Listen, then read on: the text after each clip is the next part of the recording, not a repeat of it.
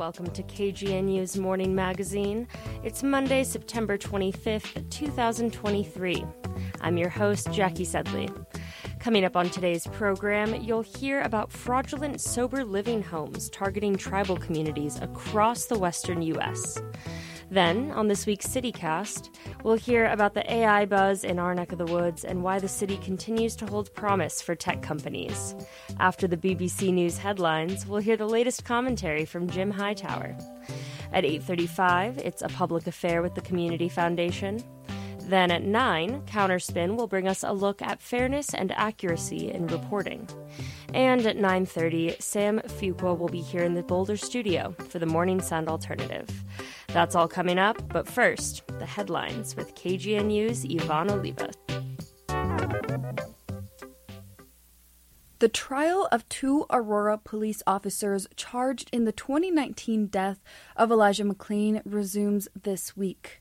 On Friday, the jury saw police body cam video of the fatal confrontation between McClain and the officers. The 23 year old massage therapist was walking home from a convenience store when two officers responding to a 911 call about a sketchy person stopped him. McClain was wearing a runner's mask, which covered his face below his eyes because his anemic condition made him cold, according to relatives. In response to the officer's body footage, a lung physician testified that McClain's breathing became increasingly labored after the police put him into a chokehold. Dr. David Beuther said he believed McClain, who threw up several times while being held onto the ground, urgently needed care before medics arrived and administered him a large dose of a sedative into his arm. Defense attorneys have blamed medics for McClain's cardiac arrest and subsequent death. According to the Associated Press, Elijah's mother, Sheneen McClain, temporarily left the courtroom sobbing after the videos were shown. Later, McClain told reporters she wanted people to know her son was a real person, saying, quote, knowing everything that Elijah went through gets me here every day, unquote. Colorado homeowners who are rebuilding or repairing homes damaged by wildfire disaster will be eligible for a tax refund. The state's Department of Revenue's Sales Use Tax Exemption Wildfire Disaster Construction Act makes state sales and use taxes refundable for both building materials and home repairs related to wildfires between the start of 2020 and the end of 2022. The act covers declared wildfire disasters, which includes the 2020 Calwood and Left Hand fires, as well as the 2021 Marshall Fire. More information and application forms can be found at the Colorado Department of Revenue's website. An online document denounces CU Boulder for, quote, driving out four female faculty. Juanita Hurtado has more. Two graduate students in the School of Education wrote an online document that outlines harassment, bullying, and public attacks against the four professors of color who had to leave their jobs this summer.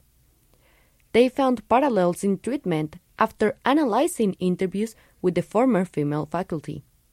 The professors have not been identified. According to the Daily Camera, the School of Education dean, Kari Schultz, affirmed the four female professors of color resigned in August. She gave no comment on why they left. The dean also acknowledged CU Boulder's long history of racism while affirming that the university is taking steps towards fostering an anti racist environment. The online document states that by summer 2023, the four female faculty of color had resigned from their jobs due to intentional removal, shown as microaggressions, everyday violence, gossip, and surveillance. For KGNU, I'm Juanita Hurtado. The city of Denver will receive over $2.5 million in federal grants towards addressing youth homelessness. Mayor Mike Johnston and U.S. Representative Diana DeGette of Colorado announced the funding last week. The U.S. Department of Housing and Urban Development's Youth Homelessness Demonstration Program, or YHDP, is providing the funding. Grant money will help support various housing programs within selected communities. Denver City Councilman Chris Hinds held a special invitation Zoom meeting Friday with officials and business representatives. to talk about how to reduce crime. A report by the Denver Gazette says a letter sent by city residents and business members sought a response from council members to address what they described as concerns over safety that are, quote, daily, if not hourly. A mass shooting that occurred on Market Street on Saturday, September 16th, helped spur the conversation, according to the newspaper. That evening, five people were injured when a woman randomly shot them after being refused entry to a bar because of her fake ID. The online meeting included Denver Police Chief Ron Thomas, three members of the Denver City Council, representatives of the offices of Mayor Mike Johnston and DA Beth McCann, as well as neighborhood associations and local businesses. The High Plains Library District agreed Friday to pay an Erie community librarian a $250,000 settlement for allegedly firing her after she criticized their decision to remove LGBTQ and anti racist programming. The Library District's Board of Trustees' new policies forced librarian Brooky Parks to cancel programming two years ago. The library deemed titles like the Read Woke Book Club too polarizing. According to Denver 7, Brooky Parks wanted to create programs for teens that would build compassion. In addition to the settlement, the library district will create a review committee that will give librarians a say in programming. Park's attorney says the settlement may be the first of its kind in the country for a librarian fired in relation to civil rights content. For weather today, in Boulder and Denver, we can expect clear skies with a high of 82 and a low of 50. In Fort Collins, we'll see a high of 81 and a low of 47. For KG I'm Ivonne Olivas.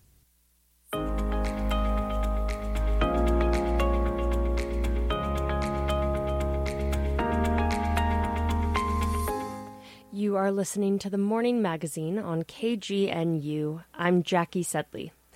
For months, fraudulent sober living homes have been targeting tribal communities across the western U.S., including the Navajo Nation and White Mountain Apache Tribe, coercing vulnerable people into coming to facilities in Phoenix.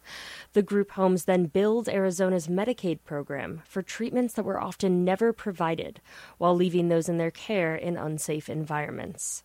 For Rocky Mountain Community Radio, Chris Clements of KSJD says victim advocates have been relying on social social media to connect Native American families with loved ones who've ended up living unhoused in Phoenix because of this scheme. Here's the story. It happened on a frozen winter day in December near Shiprock, New Mexico, on the Navajo Nation. Michelle Jones, a Navajo citizen and resident of Farmington, says her brother's car broke down and he began hitchhiking, a common method of traveling across the nation's largest tribal reservation. After not too long, a black SUV pulled up next to her brother, who asked not to be identified in this story. We'll refer to him as Andrew. The people in the SUV rolled down the window and asked if he wanted a ride. He uh got into the SUV and um, I guess while he was in the SUV, he went to sleep and he woke up woke up in Show Low, Arizona, and so he just went along and and just had them keep driving, I guess. And he ended up in Phoenix, Arizona, and when he ended up in Phoenix, Arizona, he was there, was put in a home. Behavioral health group homes like the one Jones's brother was taken to have been accused by the FBI, the Navajo Nation Police Department, and the state of Arizona of scamming the state's Medicaid agency as part of this process, which some say amounts to human trafficking. For months after he disappeared, Jones says she only sporadically heard from Andrew, who was originally from Blanding, Utah. I called Shiprock uh, Police Station and um, they said, "Okay, we we have found the address of where he is, and we'll get back with you." So I kept on calling a police station for about a week or so, and I didn't hear from from them after that.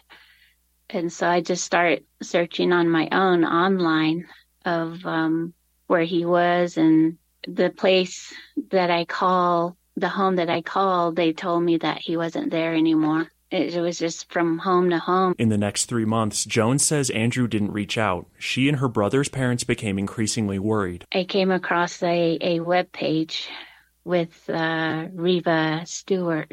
Her web page was to help these homeless people on the streets. and she I had posted on there, you know, I'm looking for my brother. Um, if you find him, and she actually reached out to me and said, uh, you know, show me what he looks like. The website Jones mentioned is a Facebook page run by victims advocate Reva Stewart, a member of the Navajo Nation who works to help Native American people like Andrew return home from the Phoenix area. Stewart's full time job is at Drumbeat Indian Arts in downtown Phoenix, a Native American goods store. In her spare time, she helps lead the activist group Stolen People, Stolen Benefits in assisting Native relatives who've been kicked out of these homes and who are now living on the streets. Stewart became aware of fake sober living homes after her cousin was taken from New Mexico to a facility in Phoenix. So the first thing I always ask is what, you know, do you have a picture? What's his full name, date of birth, so we can, you know, check the system. And then that's where we start. But even with that information, Stewart couldn't find any trace of where Andrew had ended up. So we do outreach like every other day. And it was really hot. I think it was like 116 or 118 that day. So we said, we're going to go out to Levine and um, do outreach out there because that's where a majority of these sober living homes are in that area.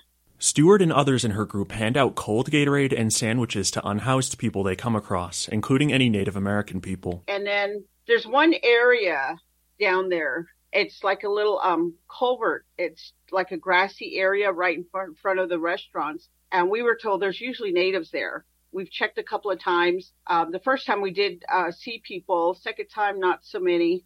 Um, but in that area, the, the day that we found he was lying there, and I just started running over there because he was lying down, but we didn't know if he was okay. And then she's like, oh, well, your sister's looking for you and I can't, I want to get some help for you. What do you want to do? And he said, oh, well, I want to come home. I want to go home. So he, Reva, uh, spoke and said, well, I can get you a bus ticket to come home. And, and he was so happy after he, he heard that he can come home again. So he was, ex- um, I can hear them in the background and started to cry. And I was crying on the phone because I can hear his voice and everybody in the background was crying. And but at the same time, we were so happy because his sister was just like, she was just crying because she was so happy. And so I said, we're going to get him on the bus. They bought Andrew a bus ticket to Gallup, where Jones and her parents were waiting for him. I asked him, what about the homes? And he said, well, they're all shut. They're shutting down those homes. We had no place to go. In May, Governor of Arizona Katie Hobbs announced the state would crack down on these fraudulent facilities in coordination with the Navajo Nation, which launched an operation to return Navajo citizens from Phoenix to their communities. Operation Rainbow Bridge consists of a team of Navajo Nation police officers who have been searching the city for displaced Navajo people who might need a way to get home. However, for many families, informal networks like Stewart's Facebook page have yielded the quickest results. Since many of these fraudulent sober living facilities are now being shut down, Stewart says she's noticed an increase in the number of unsheltered Native American people living on the streets of Phoenix who have needed bus fare to return home. We are going to see more people, more of our relatives that are going to be unsheltered. And we still have our GoFundMe. We exhausted that. We've exhausted our um, our supplies for outreach. We literally exhausted that. So we're completely out all we can do right now is hand out water and utilize 211 option 7. Stewart says she and her group have arranged transportation for tribal citizens caught up in this system from as far as the Blackfeet Nation in Montana and the Ute Mountain Ute tribe in southwest Colorado. These days, most of the people she encounters are Navajo Nation or White Mountain Apache tribal members. She says that despite the government's crackdown, she still sees recruiters cruising the streets of Phoenix looking for unhoused Native people. It is still happening. I'm actively, uh, I can go outside and talk to some um, unsheltered relatives. I always tell them if you're close to Drumbeat, come inside, get some water. So they come, you know, let me know they're, um, they need water. So I'll go walk outside with them, talk to them, ask if they're doing okay. And as we were standing outside, a car pulls up in the middle of the median between uh, the store and um, PIMC in the median and starts gesturing to them do you guys want to go with me? And I looked at him and I was like, Are you serious? And I wasn't nice about it. I was like, Are you serious? For Stewart, who's been an advocate on this issue for months, regular run ins like this are confounding. Why are we still here? Why are we still seeing so many of our people being recruited? So many of our people still dying in these homes. So many of, and then you get their obituary and it says, um, oh, it was an accidental death. You know, you were in a sober living home. How is it accidental that you overdosed on alcohol or fentanyl? In the meantime, Stewart continues to raise questions about predatory sober living homes in the Phoenix area and the various official responses to the crisis. For KSJD, I'm Chris Clements. Up next on Morning Magazine, last week was Startup Week in Denver. On today's CityCast, host Bree Davies and Paul Karolyi talk with Adeel Khan, the CEO of Magic School AI, an AI program that generates prompts for teachers. It's the fastest growing startup in Denver. Khan says that for startups, Denver can be a very attractive place to be. Adeel also says that the community really comes out to support Denver Startup Week. It happened on a this community of startup founders uh, in Denver is is really tight knit because it is still relatively small compared to like a Silicon Valley and San Francisco, mm-hmm. um, and you know there's people across industry who really know each other and want to support each other here. Um, and then two, I met somebody who actually moved from Silicon Valley to take his startup from Silicon Valley to Denver, uh, and his words to me were like, "It was so crowded in mm. Silicon Valley. Like I couldn't, you know, really make connections. I was one of a hundred people building the same company that these other folks were. And here, I feel like there's an ecosystem that can support me, um, and some really brilliant tech founders, and quite frankly, like unicorn startups have been founded in Denver. Companies like Guild Education here, many of which I had no idea about. Like, there's not really a great, I don't know, there wasn't for me. It's it's easy to be completely outside of this ecosystem and have no idea what's happening. This is interesting to me because it sounds a lot like um, I come from the art world and uh, I lived in New York for a little while, and when you have an idea in New York, there's five million people doing that idea too, and you're fighting for space and you're fighting for funding. And then I came back home to Denver, and I was like, oh, this is where I'm going to start my music festival because it's just easier, and there's just less there's less people doing what you're doing, but sometimes it means there's more folks supporting what you're doing, like very organically and honestly. You know, yeah, like, I, I could see how that would work similarly for Silicon Valley versus Denver.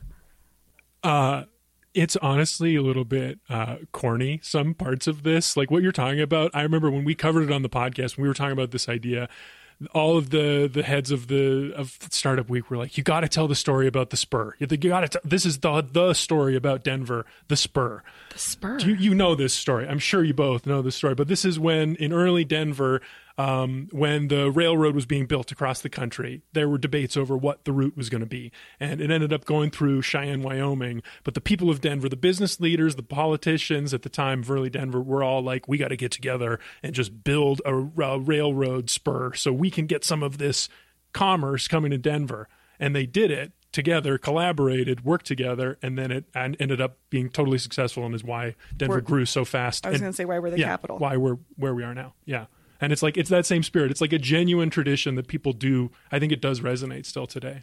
I think so. We talk a lot about that on this show of the narrative of the West and why people have come mm. here for decades, and it it changes throughout uh, as technology changes, but there's still the similar reasons. Adeel, I want to ask you about politics because yeah. I remember when I so the big coup we had on this podcast I've been talking about was uh, we booked an interview with uh, then lame duck governor Hickenlooper it was I was very nervous going up doing the interview. It was and it was also just an awful interview because it was like we only got it because the people who were in Startup Week were his friends. Hmm. They were he was part of this community. He was a business owner downtown. Sure. That's who runs this event. Totally. He was just part of it. That's you know the whole this whole spirit of the spur thing.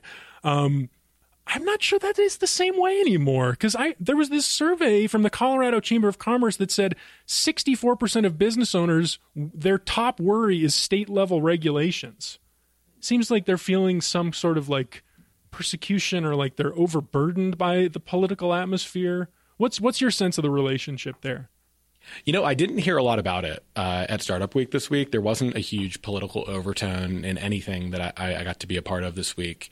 Um, but I think that, you know, uh, there have been political interests nationally that have done an extraordinary job of painting pictures of, you know, different types of, of leaders. And that's, uh, our state's not immune to that of, you know, we, there is a perception, I think you can see this on, on Silicon Valley Twitter that like, uh, folks who are probably traditionally have pretty progressive values are uh, in the startup space and starting to say things that you're like, that's way outside of the values that I think you have. And uh, because they believe that they're going to have more friendly policies when it comes to um, when it comes to, to regulation and uh, and those kinds of things. And you know, regulation is is a hot button topic with AI right now.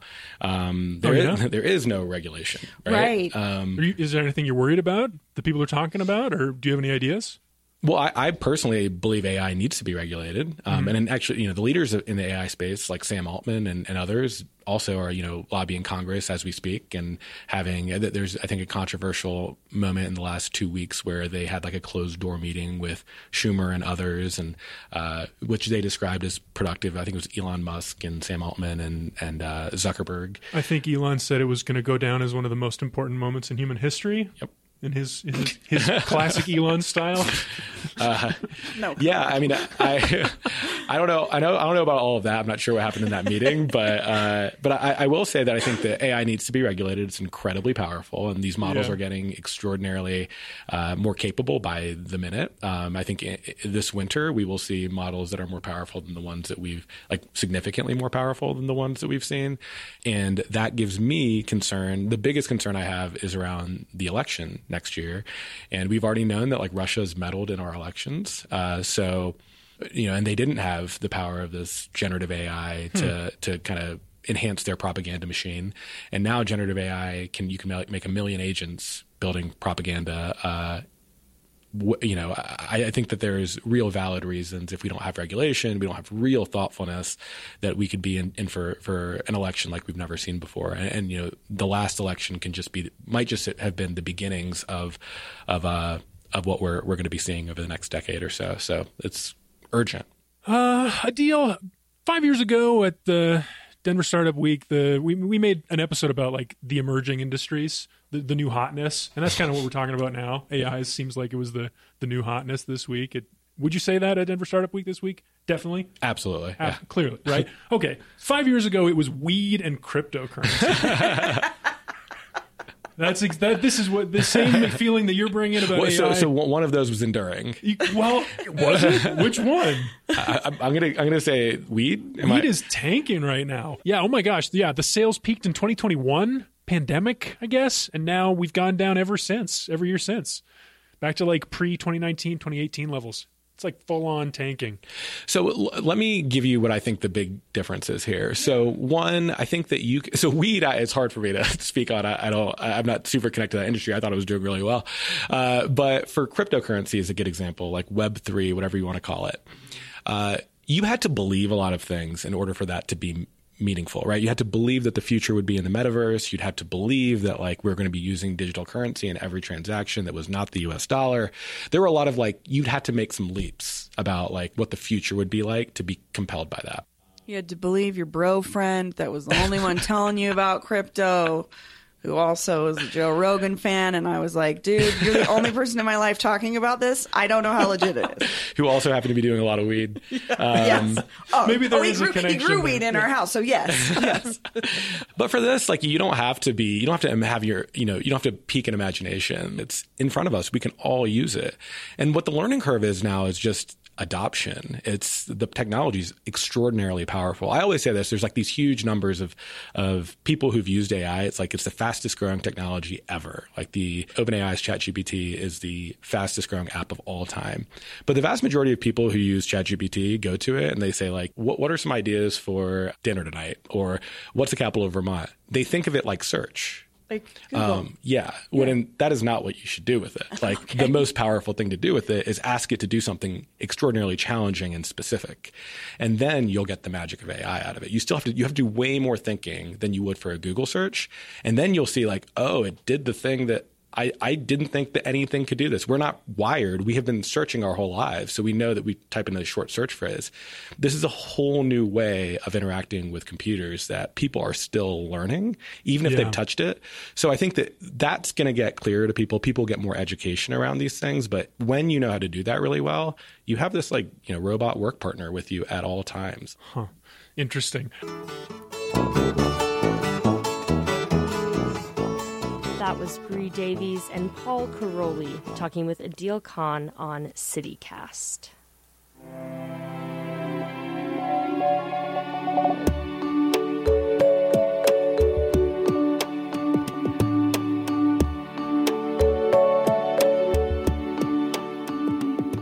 And that's all for today's morning magazine.